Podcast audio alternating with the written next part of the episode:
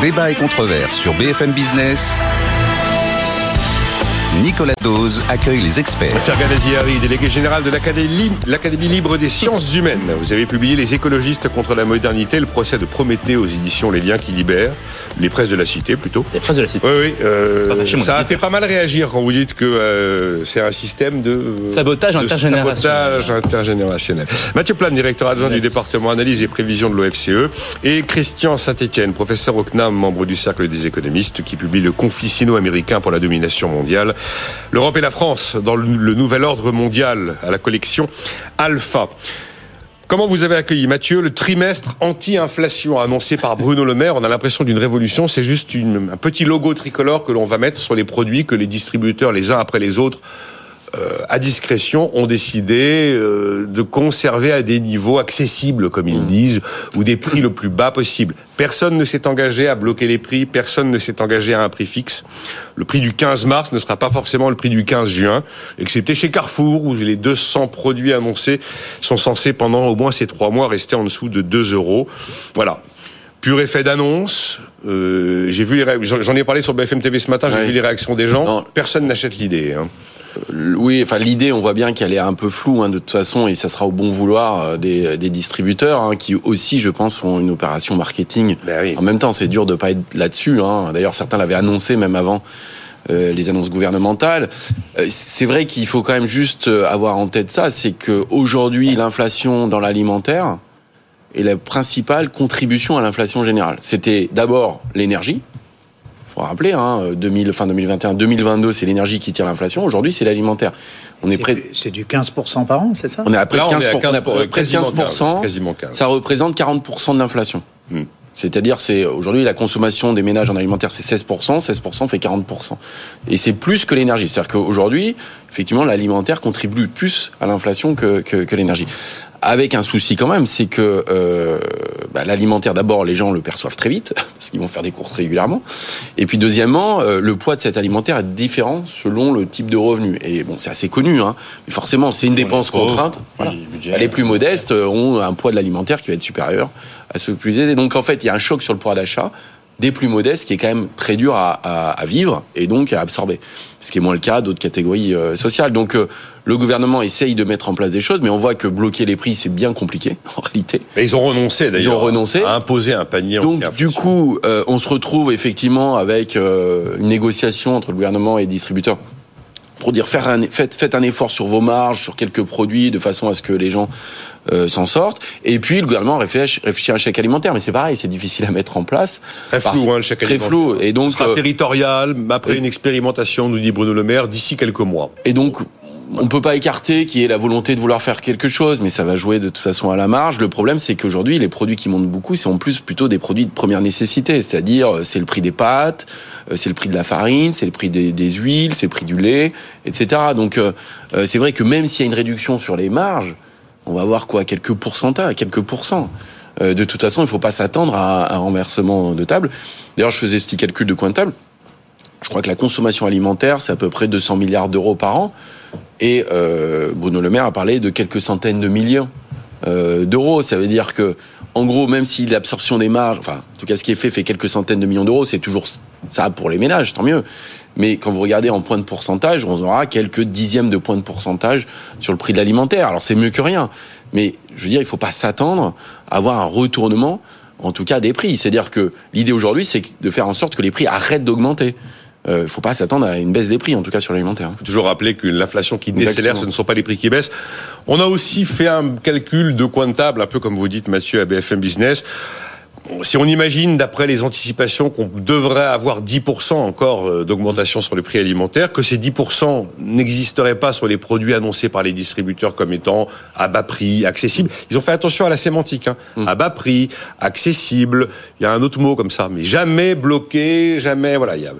Eh bien, à ce moment-là, ça représenterait environ une cinquantaine d'euros d'économie en trois mois pour une personne et 60 euros si on ajoute à l'alimentaire les produits hygiène beauté. Voilà, c'est à peu près ça les niveaux d'économie. Voilà, sur trois mois. Hein.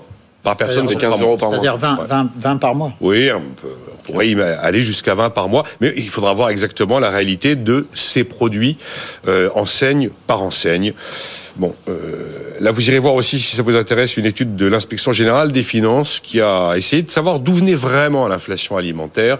Et contrairement à l'idée reçue qui consiste à dire que les grands distributeurs s'en mettent plein les fouilles, eh bien ils arrivent à des conclusions différentes en regardant les excédents bruts d'exploitation du secteur agricole et du secteur de l'agroalimentaire. Et là où les euh, les hausses sont les plus importantes, c'est bien dans le secteur agricole où là on arrive à un excédent brut d'exploitation comparé à 2019 qui est supérieur de 27%, si ma mémoire est bonne. Voilà. Et la principale hausse, ce sont les céréales.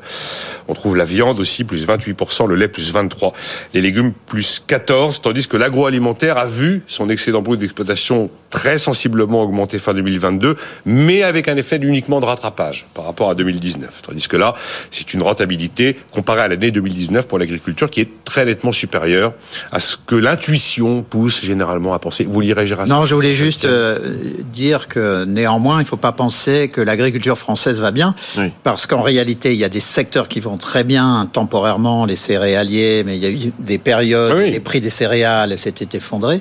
Mais vous avez euh, aujourd'hui une déagricolisation de la France, c'est-à-dire qu'on perd un nombre de paysans considérable chaque année, parce que, euh, notamment dans l'élevage, tout ce qui est viande, il y a une perte considérable de production et l'autosuffisance française s'effondre depuis une dizaine d'années. Et euh, aujourd'hui, les chiffres sont très impressionnants. 40% des légumes et 60% des fruits en France aujourd'hui sont importés. Donc, euh, il y a toute une recréation de filières à concevoir. Et euh, il y a surtout une réflexion globale, mais on ne mène plus de réflexion globale, on, on mène des actions sectorielles pour verdir la production, on interdit un certain nombre de produits phytosanitaires euh, qui, ne, qui sont interdits en France et pas forcément en Allemagne ou aux Pays-Bas. Et on, on a, euh, par exemple, une grande inquiétude sur la production de sucre euh, par, par les betteraves. Donc, il y a toute une réflexion à mener sur l'agroalimentaire en France, modernisation, qui n'est pas du, pas du tout menée. À la fois modernisation des exploitations, mais, mais de la transformation. Voilà, l'industrie transformation. Parliez du nombre de paysans, c'est peut-être pas l'indicateur le plus pertinent. Euh, quand on regarde par exemple la taille moyenne des exploitations en France par rapport à nos voisins européens, on, constate en réalité que nos exploitations sont beaucoup plus petites, ce qui laisse suggérer, ce qui laisse suggérer qu'il y a peut-être trop d'agriculteurs par non, mais ça a beaucoup euh, changé. En fait, on a deux agricultures. Vous avez à peu près euh, maintenant 400 000 fermes, mais vous avez 100 000 alors qu'on vient de 2 ou 3 millions.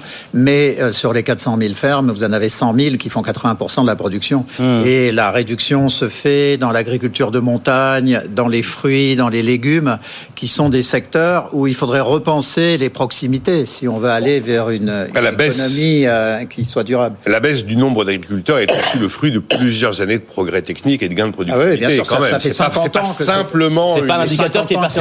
C'est comme l'industrialisation, c'est-à-dire que quand on parle de réindustrialisation et qu'on parle d'emploi industriel, ce sont deux choses qui sont différentes. Hein. Le, le, but du jeu, si je puis dire, c'est de créer de la valeur ajoutée. C'est pas c'est pas, c'est pas nécessairement de créer de l'emploi. Si on arrive à créer plus de valeur ajoutée avec moins d'emploi, eh ben c'est le signe d'un progrès technique qu'il faut saluer. Mais on est d'accord, mais si euh, on crée de la valeur ajoutée, euh, mais que l'autosuffisance s'effondre, c'est un problème. Oui, ça on est d'accord. Euh, mais c'est pas, pas, tellement l'emploi, c'est plus la, valeur et la dans, dans, les deux cas, le poids de la valeur ajoutée que sur l'industrie ou de l'agriculture a baissé dans la valeur ajoutée totale hein, quand même. Mais c'est vrai que c'est plus marqué si c'est l'emploi, bien sûr. Il y a un sujet qui... juste quelque chose peut-être sur ces histoires de prix de alimentaire. Il faut voir que les prix de l'alimentaire aujourd'hui augmentent il euh, n'y a pas euh, contrairement à ce qu'on a pu voir dans, certains cas, euh, de, de, de, profiteurs de guerre, j'allais dire. Hein, pour le mot, j'aime pas trop, mais en gros, non, mais c'est vrai. C'est-à-dire que globalement, le, la hausse des prix de l'alimentaire arrive en fait, c'est la conséquence de plusieurs événements dans les chaînes de production et ça va effectivement de la hausse du prix des matières premières agricoles hein, qu'on a vu augmenter fortement. En plus, il y a eu des sécheresses,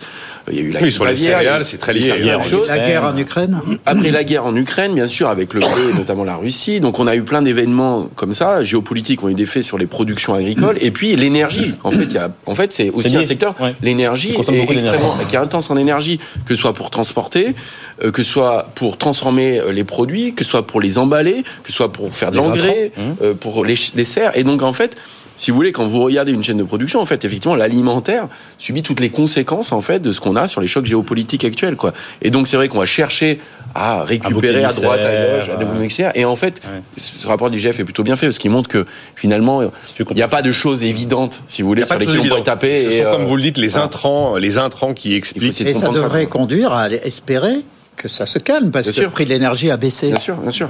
Donc, euh, on peut penser. Alors c'est vrai que les effets de diffusion dans l'alimentaire sont beaucoup plus longs que. On est peut-être dans, dans, le mauvais moment et que dans trois mois, c'est pour ça que bah, Bruno Le Maire a dit que ces mesures y verraient dans trois mois. Et, j'espère que euh, le problème sera derrière nous.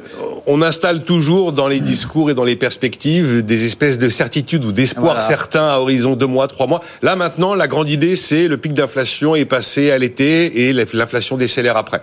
Ce qui ne veut pas dire encore une fois que les prix vont baisser les prix, les seuls prix qui peuvent vraiment baisser sont souvent les prix de l'énergie, les prix très volatiles. Et ça, ça c'est important de le rappeler. Hein. toujours, toujours. Parce que effectivement, le pic d'inflation, ça ne veut pas dire que les prix vont baisser. Ils augmentent moins vite. Hein. c'est quand même un peu différent. Hein. Oui, je me souviens avoir dit ça à BFM TV. c'est ça. Dit, c'est une dérivée seconde. C'était non, non, mais d'ailleurs, ça m'avait. J'avais bien aimé le lapsus de Christophe Delay qui était tombé vraiment pile là où il fallait parce que euh, c'était le moment où on disait que l'inflation allait décélérer et lui, il me dit les prix vont décélérer. Lapsus. Et je lui dis, bah, justement non, justement non, les prix vont pas décélérer. Et une inflation qui décélère ce sont des prix qui continuent d'augmenter, mais, moins, vite, qu'avant. La variation est, moins rapide. C'est vachement La seconde est négative. La dérivée seconde est négative. quand tu dis la dérivée seconde est négative, tu as perdu 90% des auditeurs. Ouais, la dérivée première est positive. Voilà. Je me souviens avoir un jour rencontré des, étudiants, euh, des polytechniciens en fin de cycle à l'école des mines avec Jean-Marc Daniel. Puis je leur posais des questions d'actu toutes bêtes. Est-ce qu'il y en a un de vous qui peut m'expliquer ce que c'est qu'un impôt progressif? C'est tous des tronches. Hein. Mm. Et il y en a un qui prend la parole qui dit Oui, oui, bah, c'est un impôt qui a une dérivée seconde positive. Et je lui dis ouais, maintenant allez, allez me l'expliquer avec des mots normaux à la personne qui passe devant l'école des mines, boulevard Saint-Michel. Comment vous le dites? Eh ben, il a pas si me le dire. Ouais. C'est me le dire avec la dérivée, mais, pas avec des mots simples. La réponse était juste. Fergan, ça a retenu votre attention. Moi aussi hier, hein, j'en ai fait une partie des, des interventions. Toutes ces, tous ces moments où euh, la bonne conscience, euh, l'intuition généreuse, euh, l'absence d'études d'impact fait qu'on prend des grandes décisions politiques comme ça allez, c'est maintenant, on y va, on appuie sur le bouton. Donc ça y est, allez, toutes les villes de tant d'habitants, ZFE, plus de voitures polluantes en centre-ville, à marche forcée. 2035, on arrête de vendre des voitures à moteur thermique. On a été très très ému en 2021 par le Volkswagen Gate. Donc il faut faire quelque chose. Puis arrive le moment où c'est la réalité. Et là, les ZFE, la grogne est monstrueuse, parce qu'évidemment, euh, ZFE, ça veut dire zone interdite aux pauvres. celui qui peut pas se payer la voiture électrique ou hybride, eh ben, il a plus le droit. Et celui qui traîne son, son sa, vieille voiture parce qu'il n'a pas pu la changer, parce qu'il il en a pas les moyens, il peut plus rentrer. Et puis pareil sur les moteurs thermiques, le choc industriel, économique sur l'emploi est tel que les Allemands ou une partie de la coalition viennent de réussir à, à, botter en touche pour ne pas signer aujourd'hui, 7 mars, l'accord des 27 qui prévoyait d'entériner définitivement la fin des, des ventes de moteurs thermiques et hybrides en 2035. Et ça vous amène des réflexions, le fait que cette écologie, cette économie verte, cet espoir de croissance verte, c'est lointain. Par contre, la facture, la facture est là et déjà là. La facture est là et déjà là. Euh, la question, c'est bon, euh, est-ce que la transition écologique finalement va laminer les pauvres et les classes moyennes? C'est la crainte aujourd'hui de la plupart des élus euh, qui craignent que ces ZFE créent un nouveau mouvement des, des, gilets jaunes. C'est une crainte qui est qui est justifiée. Alors, je vais peut-être vous surprendre, mais je voudrais essayer d'être un peu plus optimiste peut-être sur la manière dont une transition écologique peut peut-être réussir sur le plan social, puisqu'on sait aujourd'hui que bon, écologique va amener à euh, renchérir le coût de la vie sur un certain nombre de choses, les transports, l'alimentation. Alors la question qui se pose, c'est euh, que faire en effet euh, des populations les, les moins favorisées, les plus pauvres? Juste un petit peu de recul sur le plan historique. Il faut quand même rappeler que cette augmentation, cette montée en gamme écologique, qui se traduit par une vie plus chère, c'est pas la première fois qu'on qu'on y assiste. C'est-à-dire que les voitures modernes n'ont plus rien à voir avec les voitures du début du XXe siècle. Hein, les usines modernes n'ont plus rien à voir avec les usines du XIXe siècle. Elles sont équipées de traitements, des fumées. Elles sont soumises à des régulations beaucoup plus strictes sur le plan de la sûreté, sur le plan de la sécurité, sur le plan environnemental. Et tout ça contribue sans doute, toute chose égale par ailleurs, à rendre la vie euh, plus chère que si ces normes environnementales n'existaient pas. Simplement, vous voyez bien qu'aujourd'hui, personne ne réclame le retour au standard du XIXe siècle. Pourquoi? Parce qu'entre temps euh, notre pays s'est enrichi.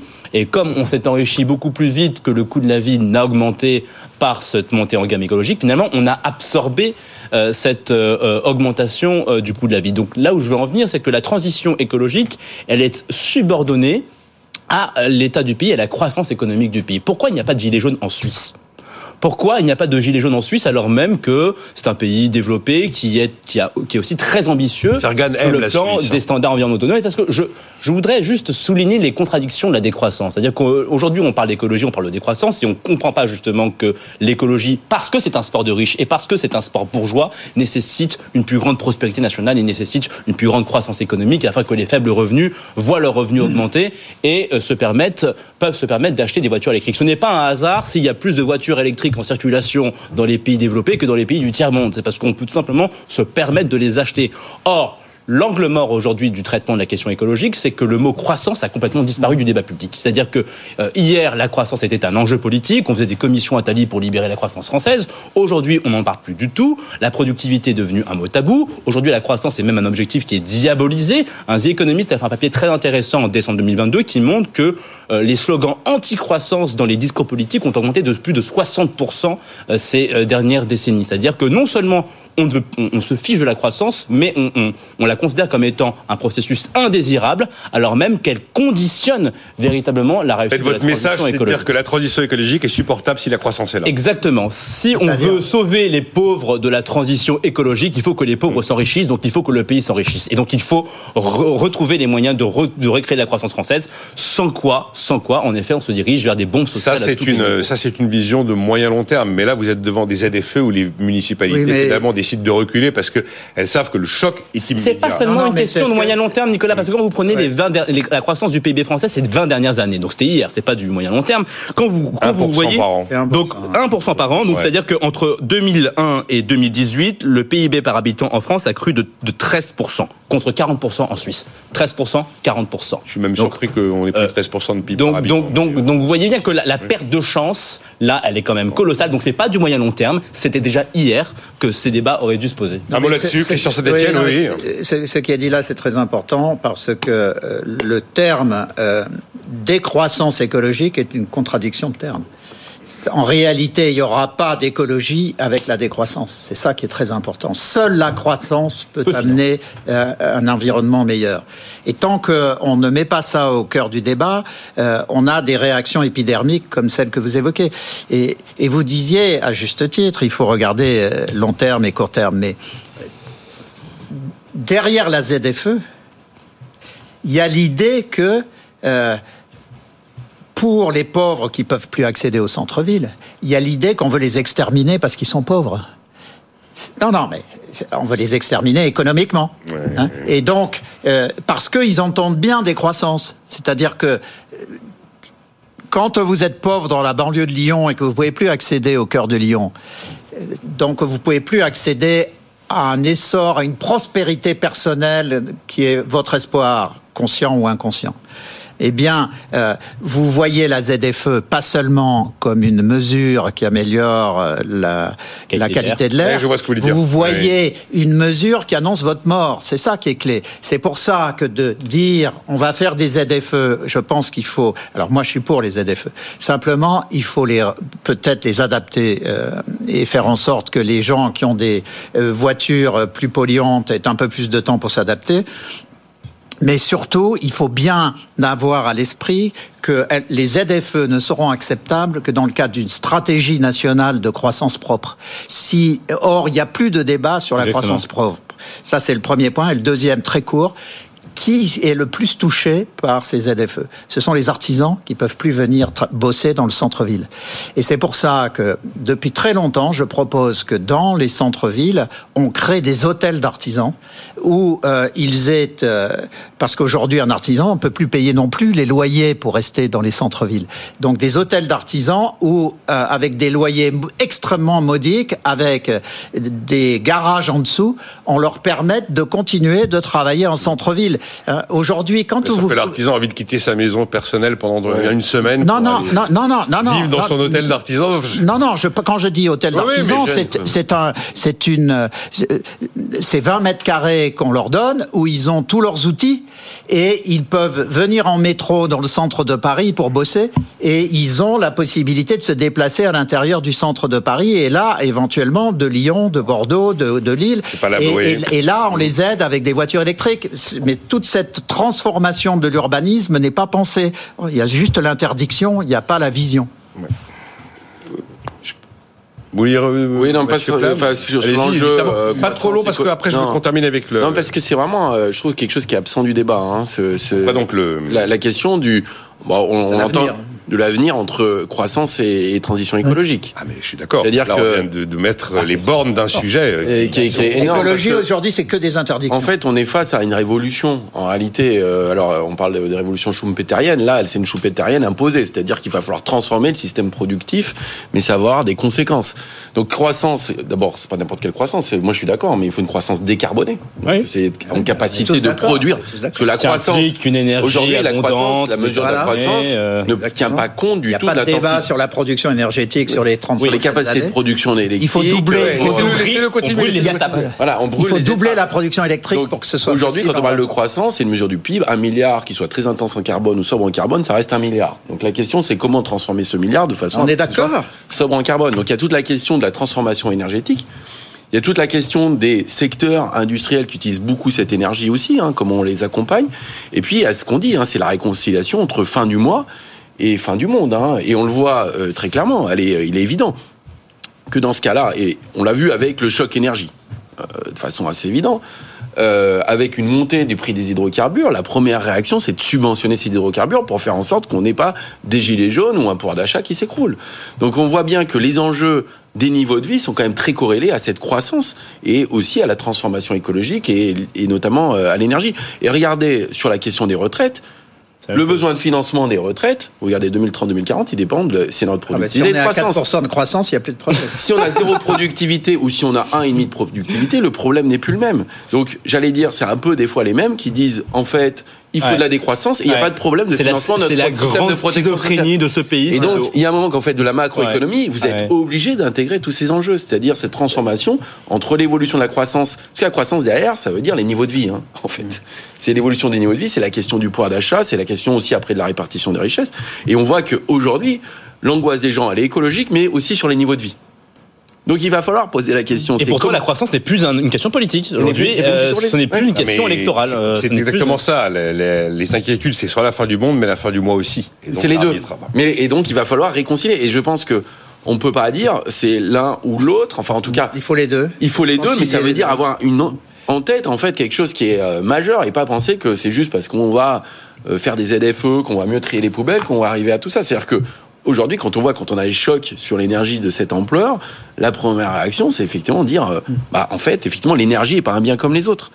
Et donc, euh, on va le subventionner parce que sinon, on voit les factures énergétiques exploser, on a des inégalités qui sont très fortes face à l'énergie. Mais ça veut dire aussi sur les enjeux écologiques et les enjeux énergétiques, il va falloir mettre l'accélérateur. Et juste là-dessus, hein, sur la question des retraites, on parle d'un déficit de 13 milliards en 13 milliards à 2030. Moi, j'ai entendu Bruno Le Maire dire le besoin d'investissement sur la transition écologique, c'est entre 50 et 60 milliards par an. Par an. Et là, on est en train de se batailler sur les 13 milliards de 2030. Moi, je dis ça, je dis rien. Je dis pas qu'il faut pas les faire, hein, les réformes de retraite. Mais, il y, a, quand même... aussi un lien entre capitalisation et transition écologique. Je veux dire, dégager une épargne supplémentaire, ça permet aussi de financer. Et quand on sait que les fonds de pension, précisément, ont, un talent pour euh, l'investissement long, c'est ce que montre euh, Philippe Aguillon, ce sont des institutions qui sont beaucoup plus long terme par définition. Donc, euh, il y, a là une convergence des luttes, si je puis dire, entre retraite par capitalisation et transition écologique. et malheureusement, personne ne l'évoque. Un fonds de pension, c'est pas un vautour spéculatif courte vue de Wall Street. Il faut bien le rappeler, effectivement. On a, euh, Juste vraiment, dernier, dernier mais, non, mais, non, mais ça, c'est hyper important. C'est-à-dire que, une fois de plus, dans les, dans, dans, les projections du Conseil d'orientation de retraite, la variable fondamentale, c'est les gains de productivité. On est sur des horizons de 10, 20, 30, 40 ans et on dit jamais est-ce que c'est compatible avec la transition écologique? On fait des gains de productivité, on tire des traits, quoi. Bah, je veux dire, aujourd'hui, on peut pas faire des projections à 10, 20, 30 ans sans parler de transition écologique, quoi. On pose, alors je la pose pas aujourd'hui, j'ai pas le temps, mais la question de pourquoi est-ce que les gains de productivité reculent plus en France que chez nos voisins, elle me fascine et on va la poser cette semaine, promis. On a 2 minutes 30, vous avez signé le 3 mars dans les échos le nouvel ordre stratégique mondial en résonance avec votre dernier livre, Christian Saint-Etienne.